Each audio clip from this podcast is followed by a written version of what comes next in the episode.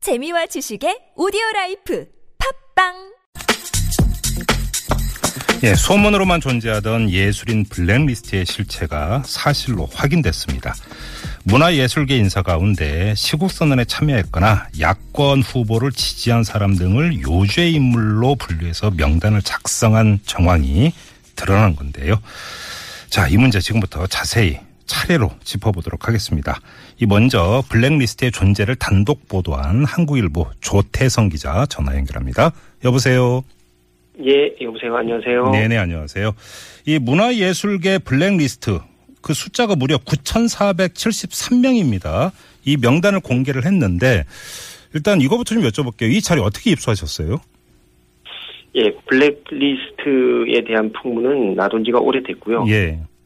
예전에 한- 그 어, 경과를 조금 설명드리자면은 음. 예전에 한국문화예술위원회가 지원 작품 선정 공모 같은 걸 진행합니다. 네. 근데 이 과정이 거의 위원회의 자체적인 결정으로 움직였거든요. 네네. 그 상급 기관이니까 문체부에 보고는 하는데 네. 이런 게 있다, 진행한다, 음. 뭐 진행한 결과 이런 작품이 선정됐다는 정도 수준에 그쳤다고 합니다. 예. 근데 이게 지난해 5월부터 굉장히 빡빡해졌다고 그러더라고요. 네. 뭐 심사위원이 누구냐, 왜 이 사람이 들어갔느냐, 왜 이 사람은 빠졌느냐, 후보군들은 그럼 누구냐, 음. 그럼 1차 때 걸러진 작품들은 또 이런 거냐, 저런 음, 거냐. 뭐, 네네네. 예, 이런 얘기들이 굉장히 많아지면서 문화예술계에서 자연스럽게 소문이 났다고 합니다. 네. 이거 뭐 누군가가 아주 모든 절차를 열심히 들여다보고 있다. 음. 그런 얘기들이 퍼지면서 이제 블랙리스트가 있는 거 아니냐 예. 이런 얘기가 나왔고요. 네. 얼마 전에 한겨레 신문에서 이제 현 정부의 전직 관료 입을 빌어서 이제 음. 블랙리스트 1만 명설이다 네. 이렇게 이름을 붙였습니다. 예.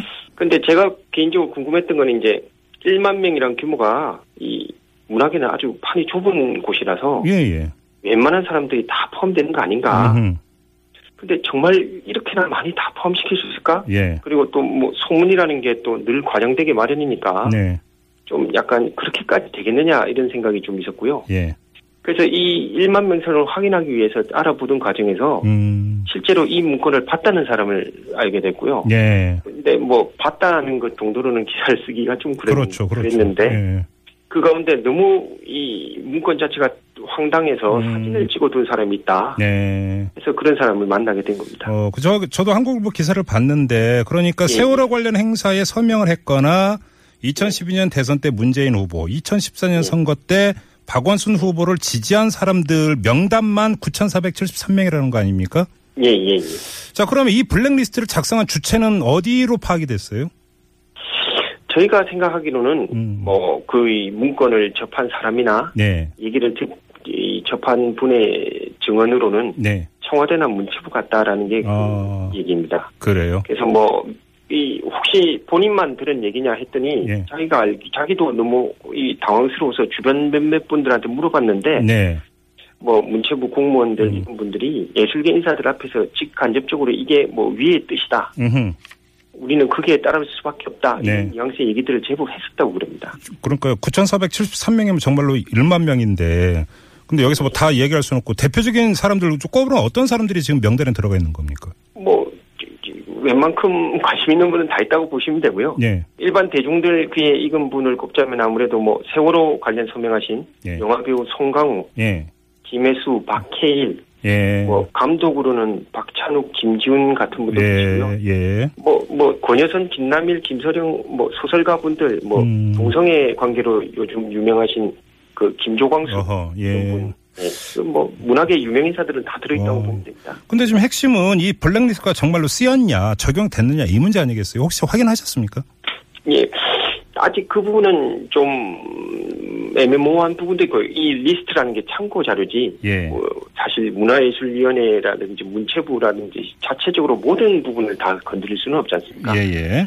그래서 그럼 어떤 사례가 있느냐 음. 그런 얘기들이 가장 궁금한 부분인데 사실 작년에 이제 국정감사에서 이제 터져 나왔던 문제가 연출가 박근영 씨, 네, 네. 뭐 연출가 이윤택 씨 뭐 이런 사례들이야 음. 뭐 널리 알려져 있고요. 예, 예. 이외에도 뭐 일을 추진하는 과정에서 굉장한 어려움을 많이 겪었다. 뭐 이런 음. 증언들 뭐 증언들은 너무 너무도 많고요. 각 예. 예술인 분, 예. 각 예술 분야에서 예.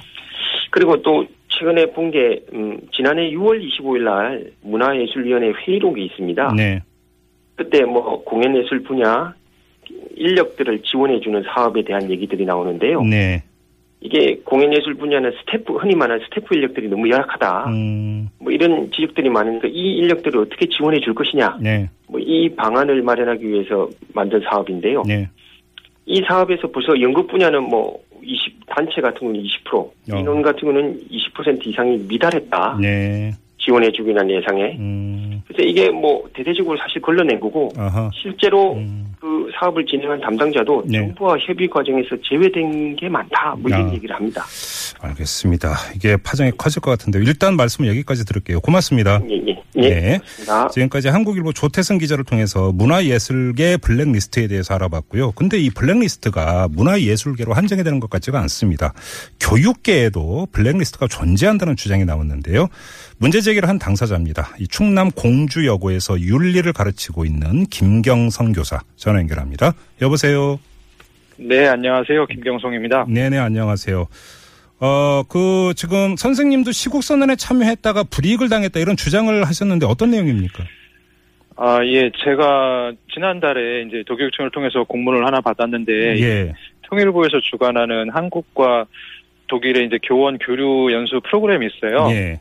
이게 이제 통일교육 담당하는 교사들 중에서 시도별로 한 두 명 정도를 뽑아서 네. 이제 통일을 먼저 이룬 독일에 음. 가가지고 독일의 통일교육 과정 네. 그리고 또 통일 이후 사회 통합을 위해서 어떤 교육을 어떻게 이루어지는지 네. 뭐 그런 것들에 대해서 같이 독일 선생님들하고 세미나도 하고 연수도 하고 뭐 개인 연구도 하는 예. 그런 계기가 있었는데 제가 통일교육에 관심이 있어서 그 활동을 하면서 연수 참가자로 아, 뭐- 선정이 됐던 겁니까 그러면? 예 차- 처음에 이제 도에서는 선정이 됐고 네. 통일부에서도 명단이 통보돼서 그쪽에서도 오케이가 났다고 얘기를 들었습니다. 근데 한 며칠 있다가 연락을 받아가지고 도교청에서 예. 이게 교육부에서 최종적으로 선정이 안 됐다. 어. 아, 근데 교육부에서 왜 떨어졌는지 그 이유는 얘기를 하지 않는다 그렇게 얘기를 하더라고요. 그러면서 뭐 음, 예. 저보고 무슨 뭐 징계를 받은 적이 있는지 음. 뭐 그런 걸 물어보기도 하는데 음. 제가 생각하기에 저는 그런 적이 한 번도 없었거든요. 그러면- 징계라든지 막 예. 나중에 그 확인해 보니까 이유가 뭘로 밝혀졌습니까?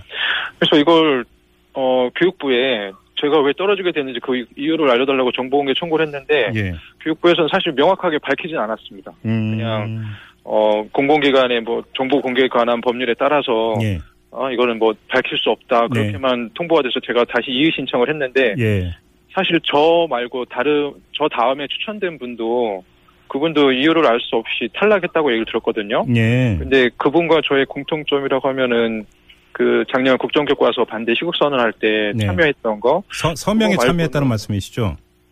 어, 예 서명해서 이제 신문에 네. 소속과 이름이 이제 한번 광고로 나온 걸로 알고 있습니다. 음, 야, 그러면 지금 선생님의 어떤 추정과 일부 확인된 내용에 따르면 시국선언에 참여했다는 이유로 블랙리스트에 올라가서 어, 불이익을 당했다 이렇게 정리가 되는 얘기네요. 음. 예 그렇게 강하게 추측하고 있습니다. 지금. 아 그래요. 네. 그러면 그 이후에 지금 어떻게 대응하시는지는 뭐 계획은 세우셨어요?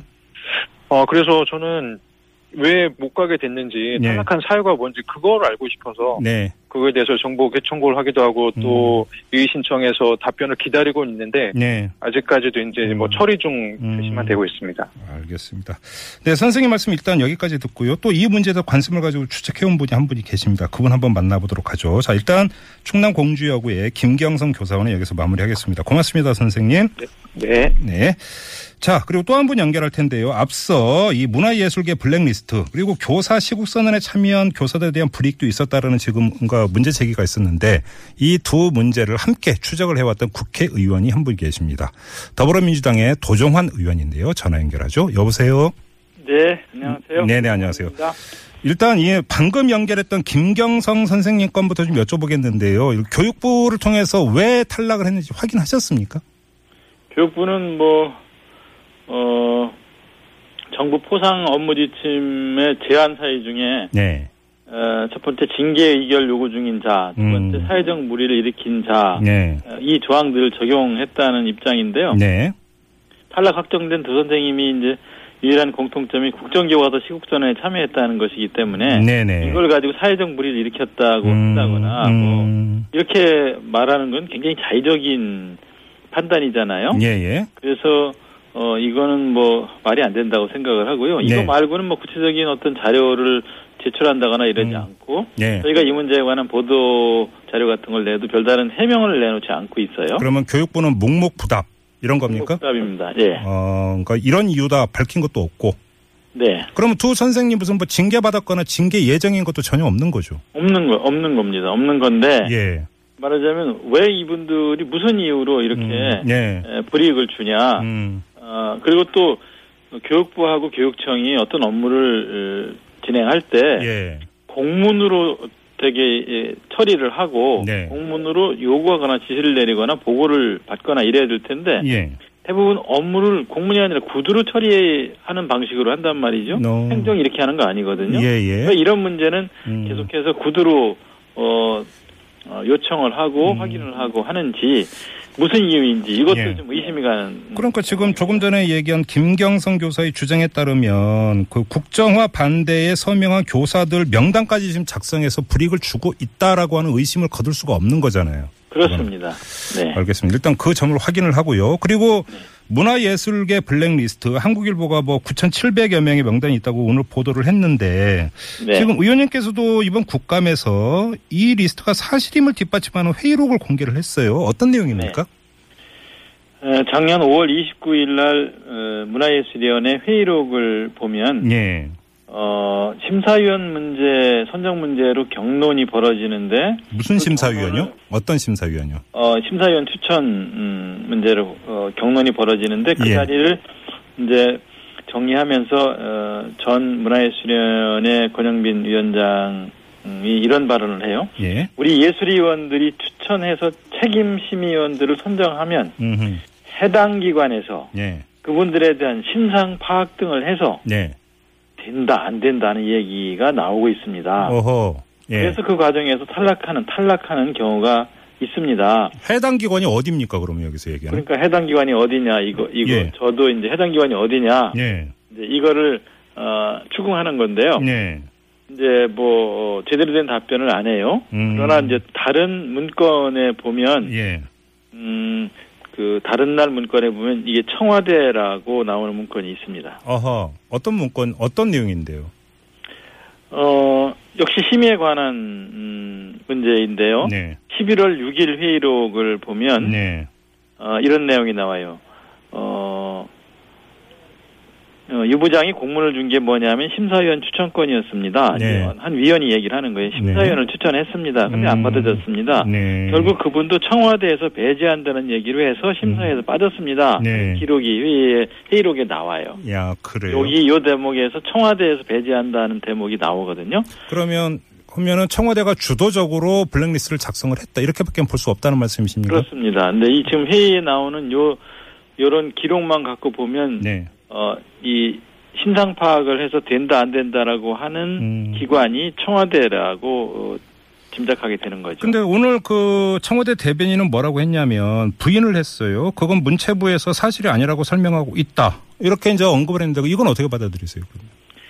그래 앞뒤가 안 맞죠. 네. 어 이거는 뭐 해명이 된다고 볼 수도 없고요. 네. 어 이거는 뭐 자기들이 해놓고는 음, 자기들이 지시를 에, 이 문건으로 보면 자기들이 지시를 한 건데 네.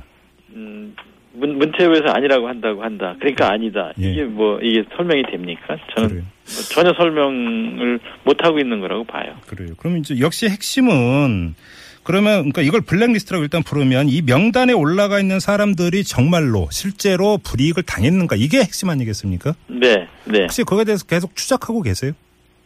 어, 내일 국감에서 이 문제를 다시 공개할 건데요. 아 예. 어, 불이익을 받은 음, 사람들의 명단. 그러니까 심사에서 네. 심사위원들이 통과시켜 놨더니 이 사람은 지원 대상자입니다. 이 사람의 작품을 심사해 보니까 어. 지원해도 충분할 에, 그런 작품성을 가지고 있습니다. 그래서 네. 이제 에, 넘기면 예. 어, 그 문화예술의 직원이 와서 요 사람 요 사람 빼주세요. 음, 안 된다. 예. 아, 정안되면 그럼 일곱여덟 명이라도 빼주세요. 하고 네. 다시 명단을 갖고 온단 말입니다. 어허. 어허. 그러, 그래서 결국은 빠졌어요, 그 사람들이. 예, 다시. 예. 우리는 모르겠다. 우리 못 뺀다. 음. 그랬더니 이제 심사에서 넘긴 명단 중에 뺐어요. 아. 그러니까 그 뺀 작가들의 이름과 명단을 갖고 있는데요. 그럼 그냥 그 지금 조금이라도 공개를 해주시죠. 규모가 어느 정도 됩니까? 음, 예를 들면 어떤 음, 그 창작 지원금 뭐 천만 원씩 주는 창작 지원금 심사에서 예. 어 뭐 어, 그 희곡 작가 아, 이 암흑의 작가의 경우는 예. 100점으로 1등을 했어요. 아, 심사 과정에서 심사 결과. 예. 예. 근데 뺐어요. 어허. 그다음에 또 어떤 소설가 구암흑의 소설가는 네. 어 정권 교체를 원하는 젊은 작가 137인 선언에 참여했어요. 네. 이게 이제 이른바 블랙리스트에 들어가 있는 건데요. 예. 그래서 구암흑의 소설가의 이 장편을 음, 쓴 분인데 뺐고요. 예. 김암흑의 소설가의 장편도 뺐는데 정권 교체를 원하는 젊은 작가 137인 선언에 어. 참여한 사람이고 이런 사람이 하나 둘셋 다섯 명 있고요. 예. 또 세월호 시국선언에 참여했던 동화 작가 김아무개, 예. 그다음에 에, 그 세월호 시국선언에 참여한 시인 박아무개, 음. 음흠. 수필가 이아무개, 예. 시인 홍아무개 등등 음, 매일 다 이 명단을 직접 보여주면서 예. 이 문제에 대한 음, 책임을 물을 예정입니다. 그러면 이 명단이 공개가 되면 또 어떻게 해서 이게 빠진 또 그러니까 제 2차, 3차에 대한 또 확인 작업이 들어가야 되겠네요. 주도적으로 또 어디 어느 기관에서 그러면 그러니까 주도적으로 이걸 했는가 이걸 또 확실하게 밝혀야 되지 않겠습니까? 그렇습니다. 예. 알겠습니다. 내일 국장감사에서 공개를 하신다고 했으니까 일단 더 구체적인 내용을 좀 저희가 지켜보도록 하고요. 자, 오늘 말씀 여기까지 듣도록 하겠습니다. 고맙습니다, 의원님. 네, 고맙습니다. 네, 지금까지 더불어민주당의 도종환 의원이었습니다.